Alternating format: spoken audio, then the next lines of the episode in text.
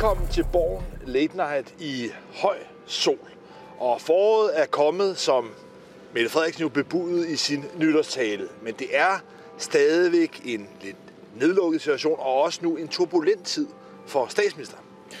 Ja, øh, der er sket rigtig meget siden øh, I var med os. Øh, så havde vi jo vi havde nogle forhandlinger om, øh, om genåbning, og, øh, og det endte jo med, at øh, de blå øh, partier, ja, de blev bedt om at lokke af. De mener selv, de blev smidt ud. Og så, øh, ja, så havde vi jo det her store sammenbrud, det store skisma i dansk coronapolitik, øh, lige knap et år efter, at man har stået skulder ved skulder og været enige i stort set det hele. Øh, og så havde øh, Venstres formand og alle de andre borgerlige partier noget at rejse med.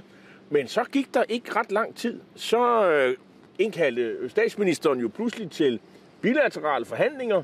Øh, og det er jo sådan noget med, at hun sidder på, på Marie, øh, heroppe på, på kontoret, oppe på, øh, på, i den her, øh, den vestlige øh, fløj af Christiansborg, og så har hun så en, en forbindelse til et, et, et, et, et af de enkelte partiledere et andet sted. Og så noterer hun jo flittigt ned, hvad der er sket. Og i, det, det, det startede hun jo lige med, og blev udsat for en hel del kritik faktisk, øh, fordi øh, de borgerlige mente jo, at der skulle åbnes endnu mere op. Og så tog hun til Israel. Og øh, der var hun jo øh, sammen med østrigske kansler øh, Kurz, og, øh, og pæn mand, øh, og så knap så pæn mand, kan man sige, Benjamin Netanyahu, der i øjeblikket er i valgkamp, og øh, er jo, skal man sige, også en kontroversiel øh, figur øh, på den danske venstrefløj, øh, også i sit eget øh, land, korruptionsanklaget, konstant og hele tiden. Øh, og der lavede de så en aftale, og der var mange af os øh, kloge hoveder, der kiggede ned og sagde, hvad kom der egentlig konkret ud af det? Øh, og nu sidder hun heroppe og er jo isoleret. Øh, det skal man jo, når man har været i Israel. Øh, og ingen ved rigtigt, hvad der kommer ud af det. Øh, men så nærmer vi os jo 10-årsdagen, fordi på torsdag... Ja, 1-årsdagen, trods alt. 10-årsdagen, ja. ja det, det føles som 10 år. Ja, det er jeg fuldstændig ret i.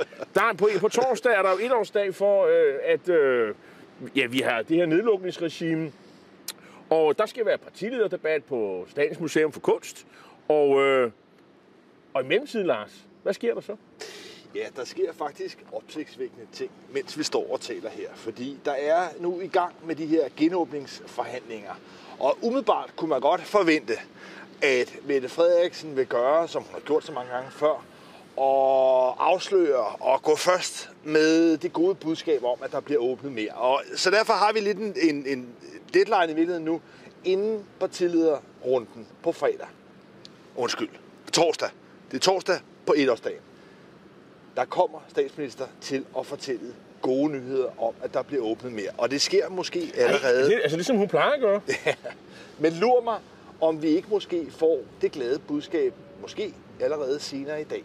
Fordi lige nu, ja, der sidder statsminister Mette Frederiksen og forhandler med de røde partiledere om en delaftale.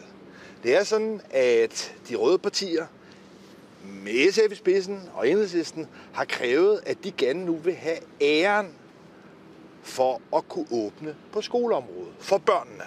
Hidtil der har de røde partier været meget lojale. Det er meget svært at se, at enhedslisten og SF i virkeligheden har fået nogle indrømmelser. Men det skal så ske nu.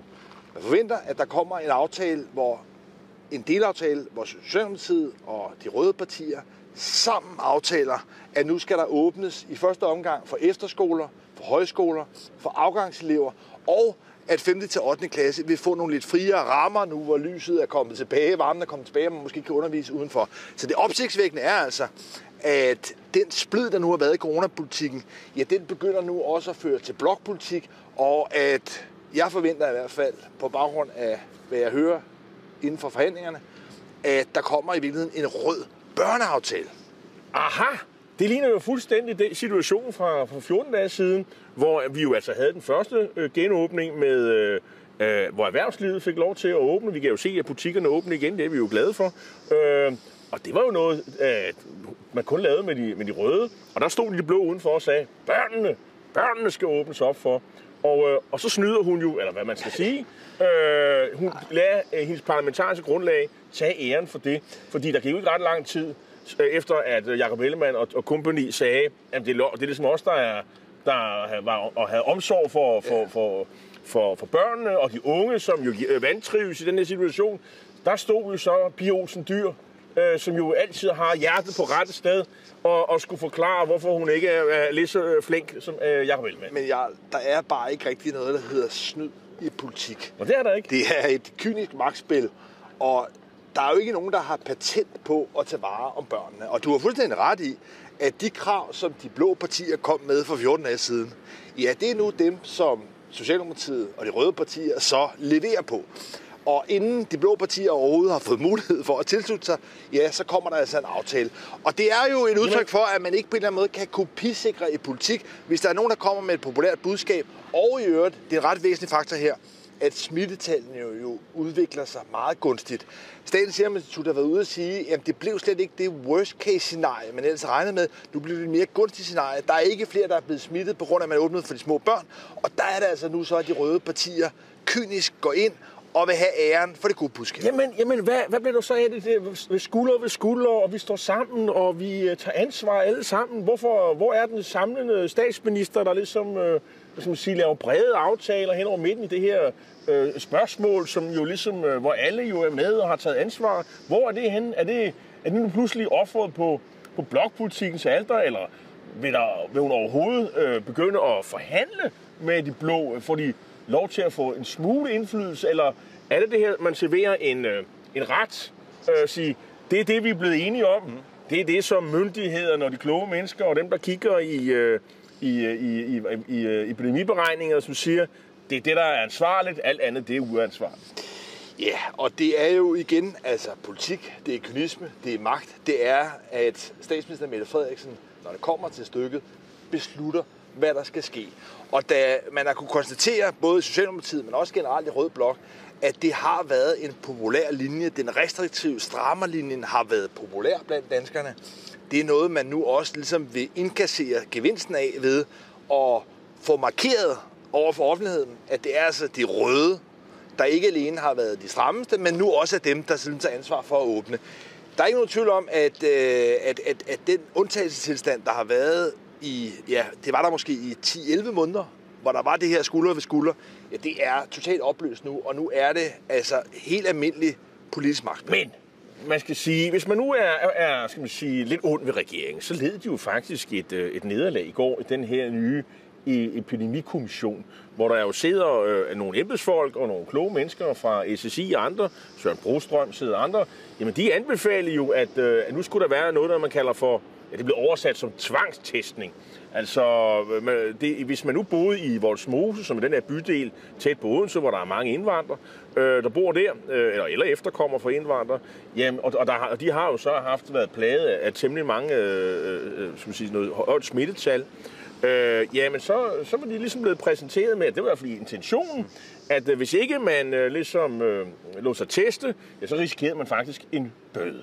Men det blev stemt ned med faktisk et markant og bredt flertal. Et sjældent klart nederlag til regeringen, vil jeg sige. Ja, og, og i virkeligheden også et politisk set ret opsigtsvækkende resultat, fordi dels var det bemærkelsesværdigt, at enhedslisten og selv SF gik imod det her.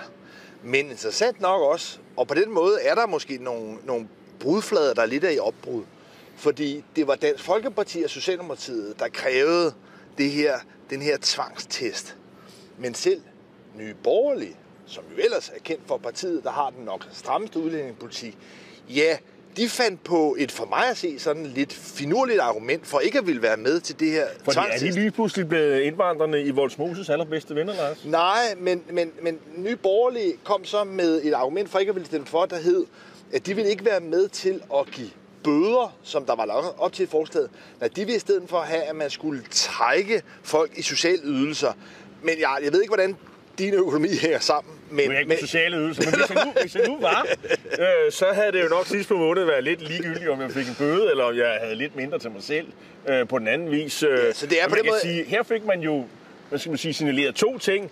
Man havde tvang, fordi de jo et eller andet sted gerne vil være liberale, bare ikke når det handler om udlænding. Og, øh, og på den anden side, så...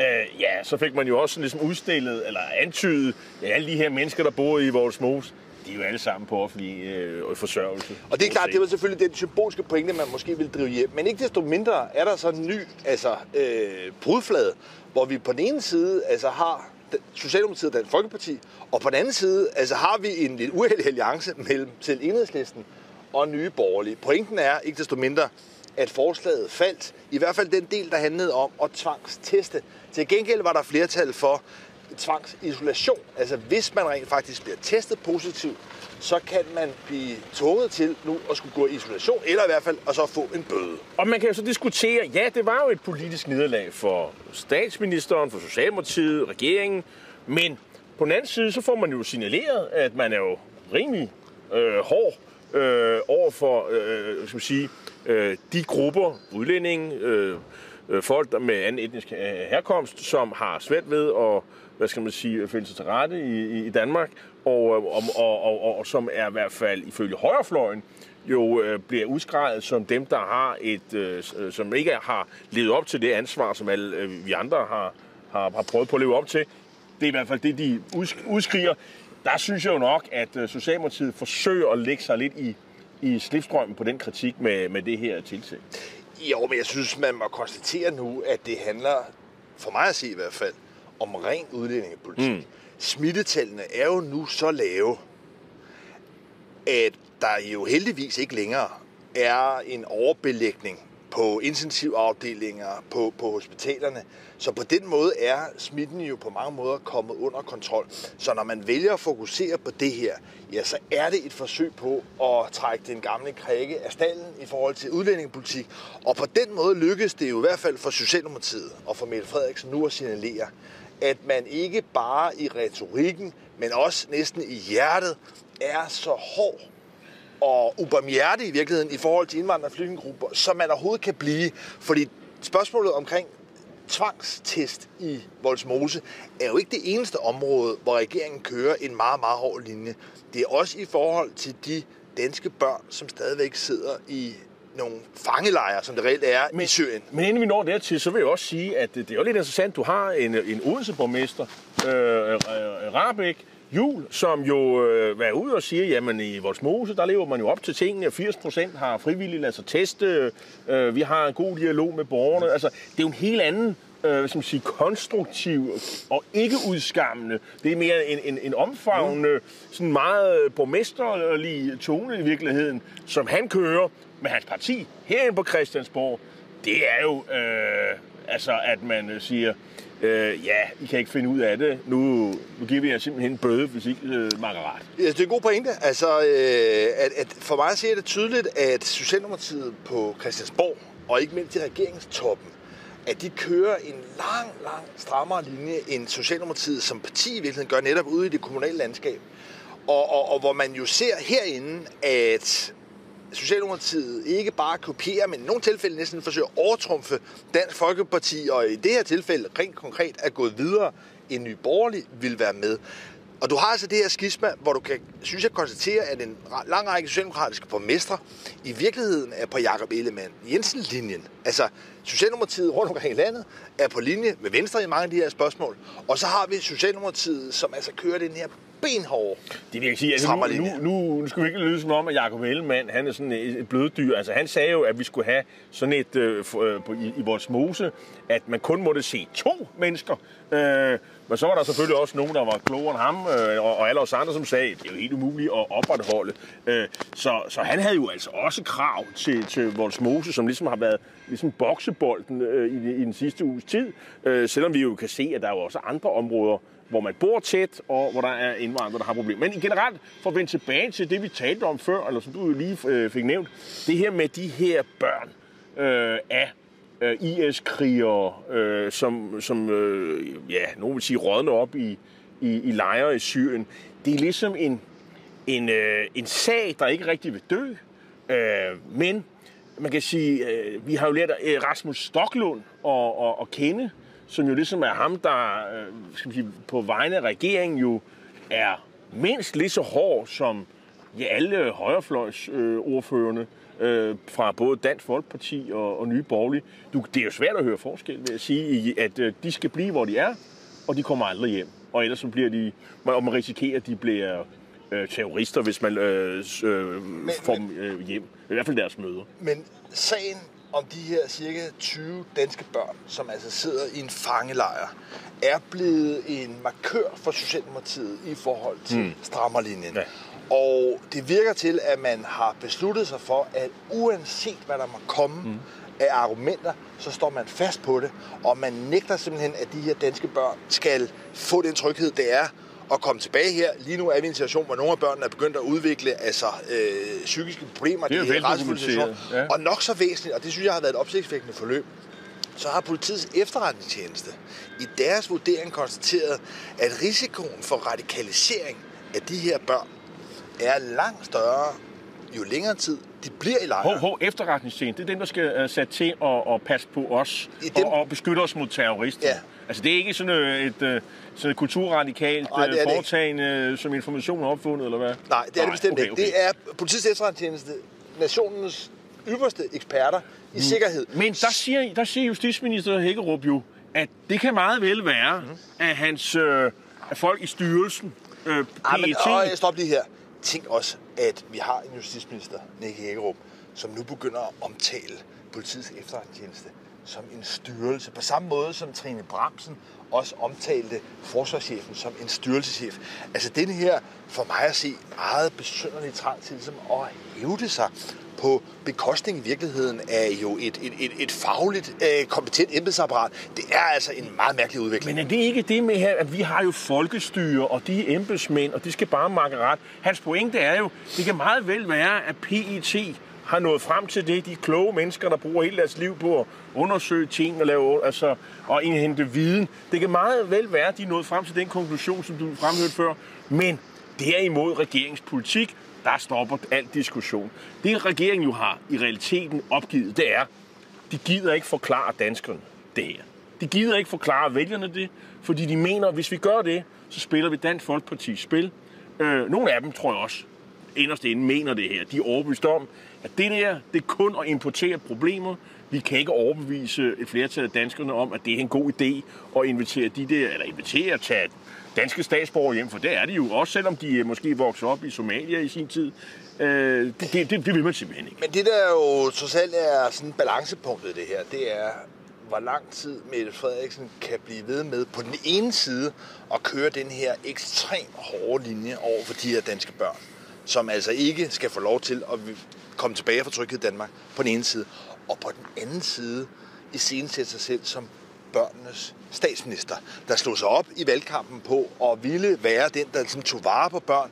Hun har også fremlagt ret vidtgående forslag om blandt andet at tvangsfjerne flere børn herhjemme, men det synes jeg er ret overbevisende argument, at børn aldrig nogensinde kan være ansvarlige for forældrenes tåbeligheder. Men det, øh, det argument øh, øh, altså har hun så ikke den her øh, Nej, det er det, jeg siger. Så, så kan man sige, så hvor lang... ikke konsistent. Nej, det kan man mildt ikke sige. Så man kan sige, hvor lang tid kan den her balance blive ved?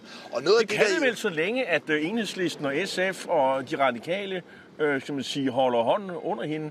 Altså, ja. der er jo ikke noget med, at hvis ikke øh, du sørger for at få de her øh, øh, IS-krigers øh, børn hjem inden, øh, hvad vi har, 1. maj, så øh, kan du godt udskrive folketingsvalg. Øh, valg øh, Mette Frederiksen. Det, det, det, den situation kommer vi ikke i, vel? Nej, og jeg synes, det er besynderligt, når man tænker på, hvor meget debatten om flygtninge og asylbørn har fyldt i de senere år.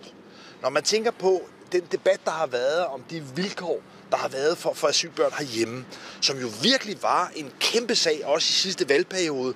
Noget, som regeringen blev udfordret på, noget Socialdemokratiet bliver udfordret på. Så synes jeg, det er tæt på gådefuldt, hvorfor SF, Enhedslisten og Radikal ikke nu kræver, at hvis de skal understøtte en regering, som de jo ikke får særlig mange indrømmelser fra, så skal de i hvert fald som minimum tage de her danske børn hjem. Og der kunne jeg godt have den bagtanke, at nogle af de forhandlinger, vi altså har i gang lige nu... Altså om danske børn, altså de børn, som øh, går i skole, ja, ja, ja, ikke har været nede. Yes, de altså... danske børn, som man nu er ved at lave en aftale om, skal tilbage i skolen. Når de røde partier nu får æren af at lave den her delaftale, før de blå partier kommer med, ja, så kunne det meget vel tænkes at være en studehandel, hvor man på den ene side siger til de røde partier, I får lov til at træde frem og være dem, der er forårsbebuderne for alle børnene, mod så til gengæld at stikke pipen ind i forhold til de danske børn. Det lyder som en meget kynisk aftale. Uh, har du belæg for det, eller spekulerer du, eller hvordan? Jeg vil sige, at øh, det er en, så kald det bare en, en, en, en kynisk spekulation, der er baseret på en, øh, en fornemmelse for, tror du virkelig, hvordan... Øh, tror du virkelig, at SF og Enhedslisten, de kan være så kyniske, og ja, de er radikale, altså de bare så siger, nu holder vi mund om den sag, fordi så får vi noget i den, i, på, på den anden side. Politik er jo ikke altid så enkelt, så det ligesom er en til en. Det, der er situationen for støttepartierne, det er, at de frygter, at hvis de laver for meget ravage omkring de her børn i Syrien, jamen så kunne det i sidste instans udløse et valg, fordi Socialdemokratiet og Mette Frederiksen altså står helt fast på det her. Og der er det så, at støttepartierne frygter, jamen, at en, en valgkamp om det vil ikke nødvendigvis være til fordel for dem. Ja, det er nogle, altså, de overvejelser, de gør sig, de ønsker i hvert fald ikke at udløse et valg på det. Og i den situation, ja, der vil de jo så gerne have en eller anden form for betaling, en eller anden kompensation for trods alt ikke at presse. Og der kunne den her aftale omkring skolebørnene altså være en meget bekvem studiehandel. Jeg tror, at øh, det er meget enklere. Jeg tror, at øh, SF Enhedslisten siger, at det er en sag, vi kan spørge til, råbe op om, øh, kritisere regeringen på, men vi kommer aldrig i nærheden af hverken valg eller presse regeringen til noget som helst øh, vanvittigt i den her sag. Her er man simpelthen uenig. Man er enige om at være uenige. Det er også en udmærket sag for SF og Enhedslisten at holde gang i, i lang, lang tid. Øh, men Måske vi skulle gå over til en, øh, måske en, øh, en vindersag for regeringen. Øh, en sag, som de jo ikke selv har opfundet, men som de i hvert fald har øh, kommet i mål med, nemlig politiske embedsmænd, Lars. Det var jo noget, som øh, Lars Lykke, eller politiske ambassadør, undskyld, men det er jo også en slags politisk embedsmænd. Politiske ambassadør, altså vi har jo haft en masse, vi, vi producerer jo en masse politikere herinde, øh, og de har så været ministre nogle år, og så bliver de måske spurgt ud i en alder af 55 eller 60, og, og vi ved, at pensionsalderen den stiger og stiger. Så hvad skal de lave i mellemtiden? Og der er der nogen foreslået, jamen kunne vi ikke bruge nogle af deres kompetencer til i, øh, i, øh, i, på asiatisk plads i Udenrigsministeriet? Så kunne de jo være, hvad vil jeg, embedsmand i, eller ambassadør i øh, Øvre Volta, eller hvad ved jeg, Grønland, eller et eller andet sted, hvor de kan gøre gavn. Øh, og det var jo en kongstanke, som Lars Løkke Rasmussen i sin tid øh, søsatte, men øh, det led jo, skid, led, led jo skibbrud. Men nu har denne her regering jo taget øh, sagen op igen og, øh, og søsat øh, projektet med held. Og vi har allerede hørt om den første. Ja, ambassadør, det må han ikke hedde. Men han er særlig fald, repræsentant. Men han er i hvert fald... Titlen, titlen bliver særlig repræsentant. Ambassadørlignende. Nemlig Venstres tidligere næstformand, tidligere udenrigsminister, tidligere finansminister, tidligere skatteminister, tidligere mange ting. Christian Jensen, som nu skal overbevise øh, alverdens øh, folk og, og, og ikke mindst diplomater om, at øh, det er en, helt, en super god idé, at Danmark skal have en, en af de der pladser i FN's Sikkerhedsråd i den kommende en samling. Specifikt rokade. Altså nu bliver Christian Jensen ansat som udenrigsminister Jeppe Kofods mm. håndlanger. Ja, lobbyist i virkeligheden. Lobbyist International lobbyist. Men ikke? du har fuldstændig ret, at den her tanke om politiske ambassadører er ikke ny. Den er heller ikke enestående, forstået på den måde, at selv i land som Sverige eksempelvis, ja, de har også sådan retræteposter til ekspolitikere, eksministre, der kommer ud i, i diplomatiet. Men Lars Lykke har været den, der ligesom mest ihærdigt har forsøgt ligesom at omforme. Og han, så... forsøgte, han forsøgte tilbage i, øh, i 2009 at udpege Poul Nyrup Rasmussen som ambassadør. Han tilbød Poul Nyrup Rasmussen at blive politisk ambassadør det ville ønskede Poul Løb Rasmus ikke. Han forsøgte også med Mogens Lykketoft. Han ville heller ikke. Så lykkedes det rent faktisk for øh, Lars Lykke, dengang han var statsminister i første runde, og blandt andet udpege Rit Bjerregaard som eksportambassadør og til var, Kina. Og der var faktisk fire. Ja, Henning Dyremose var, var, var også en af dem det blev der og droppet. Anne, Anne Birgitte Lundholdt. Og det, det var noget med uh, kineserne og, og, og inderne. Præcis, briklandene. Og, ja, og de skulle have en hver, og så... Men det, det, projektet blev skrottet efter et halvt år, da der kom en regeringsskift. Der var der så Helle Thorning, der trådte til som Og hun troede ikke på ideen. Og der røg det væk. Og det var på mange måder et nederlag for Lars Løkke. For der er ikke nogen tvivl om, at han selv har ønsket, at der skulle poppe den her mulighed op for, at eksempelvis tidligere statsminister skulle kunne få en øh, fin og lukrativ retrætepost som politisk ambassadør. Og derfor er det skæbnens ironi, at det projekt, Lars Lykke ikke formåede at tvinge igennem, som nu sker hos Mette Frederiksen, ja, der bliver det så Lars Lykkes rival, Christian Jensen, der går først. Og, øh, og det er vel egentlig et eller andet sted meget smart, at man udpeger en for oppositionen, Øh, også en person, som jo ligesom er, hvad skal man sige, er et eller andet sted har været færdig i toppolitik, Christian Jensen. Han er jo ret oplagt at gøre til det, og så har han oven i været tidligere udenrigsminister. Men det, men det, er, lidt- men det er selvfølgelig pudsigt, at det ikke er Lars Lykke. Men han er, der bliver det. Men Lars Lykke er jo ikke medlem af Venstre i dag. Nej. Det var, må, må, måske havde man givet ham chancen. Jeg skal jo ikke spekulere, men måske havde det været mere oplagt. ved- Øh, var han en mere oplagt mulighed, hvis han altså øh, ikke var forladt Venstre, og nu er i gang med at fortsætte mm. Øh, at, at, være i dansk politik. Fordi Christian Jensen har jo omvendt signaleret, at han var egentlig på vej ud. Men her ser du virkelig forskellen på at være med i et parti eller ikke være med i et parti. Ja. Fordi det her er en aftale mellem de to store magtpartier, Socialdemokratiet og Venstre. Det er jo bemærkelsesværdigt, at Lars Løkke i sin tid tilbød Poul Nyrup Rasmussen det første. Altså, kan man sige, protokollen, om man vil, i det her er, at man skal begynde med at tilbyde det til en fra det andet magtparti, og så er der en forventning om noget for noget. Når magten skifter, så rykker kabalen sig rundt. Men, må- men må ikke man Og- allerede, allerede nu kan, kan, kan forestille sig, at næste gang der bliver en, en, en åbning, og man har en eller anden, man, der måske ikke blev genvalgt ved, si- ved et, et valg, og en- hvad ved jeg, det kan jo være hvem som helst.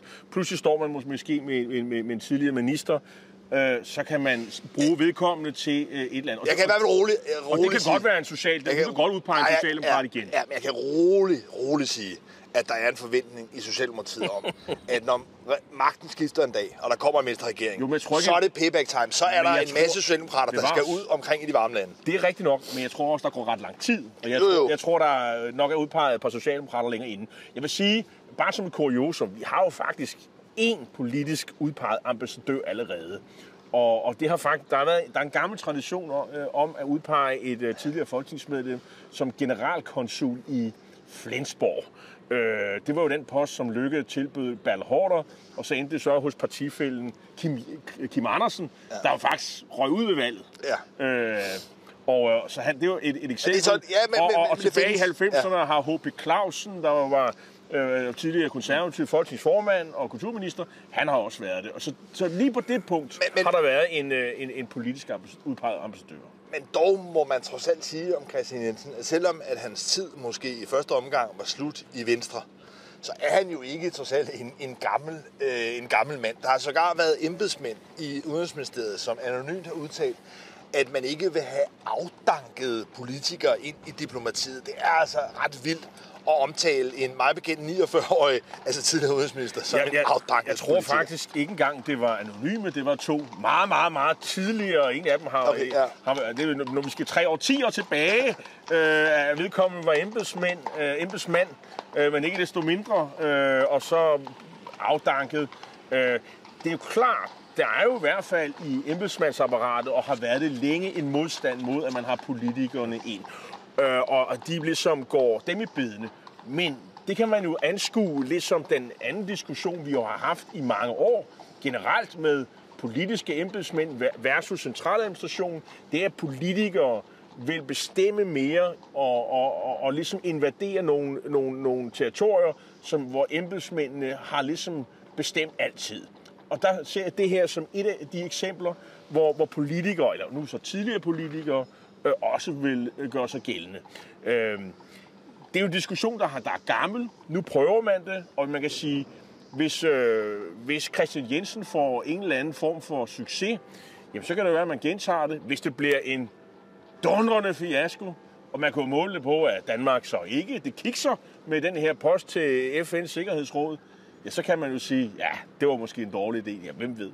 Men i hvert fald er Christian Jensen nu blevet trukket ud af Venstres folketingsgruppe og er blevet ansat af regeringen. Det er i sig selv, kan man sige, en, en mærkelig, mærkelig øh, Ja, og, og vi må da vel næsten have lov at sige tillykke med, og held og lykke med jobbet, så må vi se, hvordan det går. Men det er i hvert fald turbulente tider. Blokpolitikken er ved at for alvor være tilbage i herinde på Christiansborg. Tusind tak, fordi du så med.